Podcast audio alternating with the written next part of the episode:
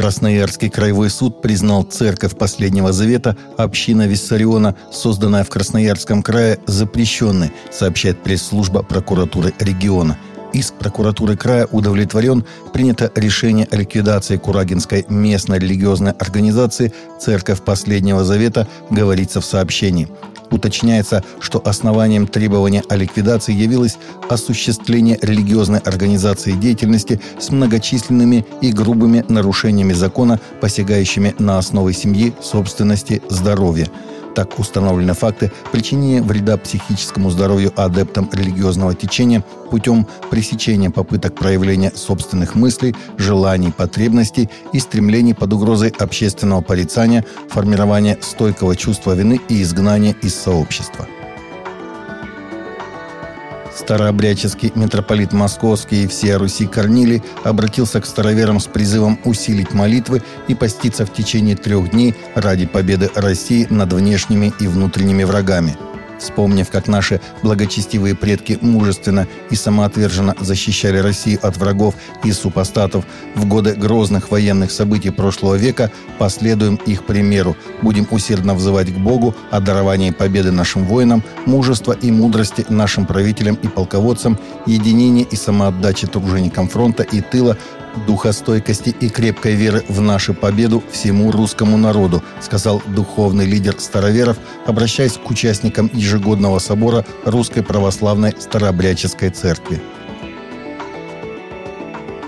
В Москве началась молодежная конференция ЮС-22. Собрания с 23 по 27 октября этого года будут проходить в здании «Адреналин Стадиум».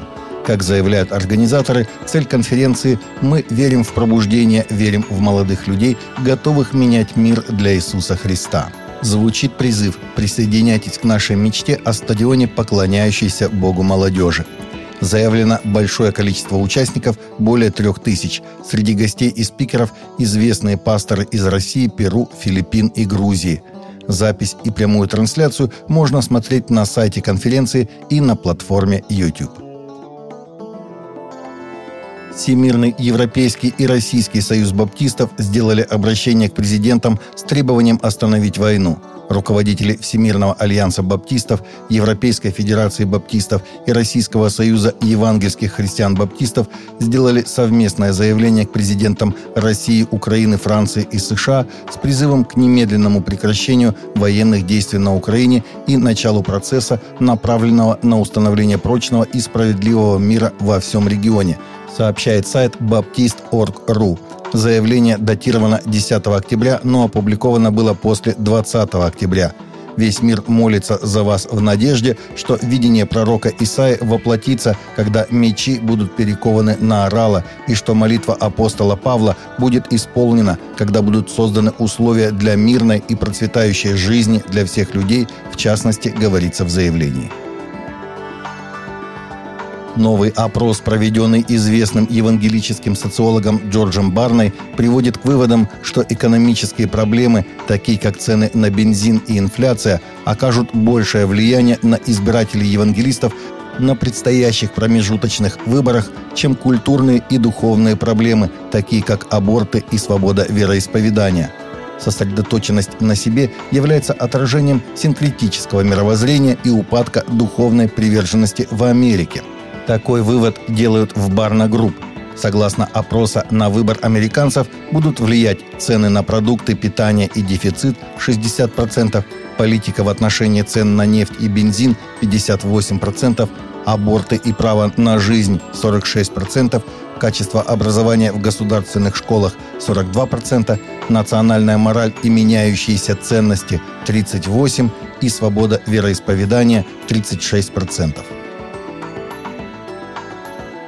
Полиция в Китае задержала уличного проповедника Чэнь Вэньшэня под стражу на несколько дней, пока в субботу не завершился 20-й национальный съезд Коммунистической партии Китая, потому что он проповедовал Евангелие перед местом, где проводился съезд КПК. Из-за его евангелизационных инициатив Ченя часто арестовывают и помещают в полицейские участки, где тот всегда призывает полицейских поверить в Иисуса. Ему даже предлагали стать пастором регистрированной общины и сотрудничества. Это означает строгую отчетность и возможность представителям власти иногда выступать перед верующими. Взамен Веню обещают возможность свободно проповедовать в различных местах провинции Хунань.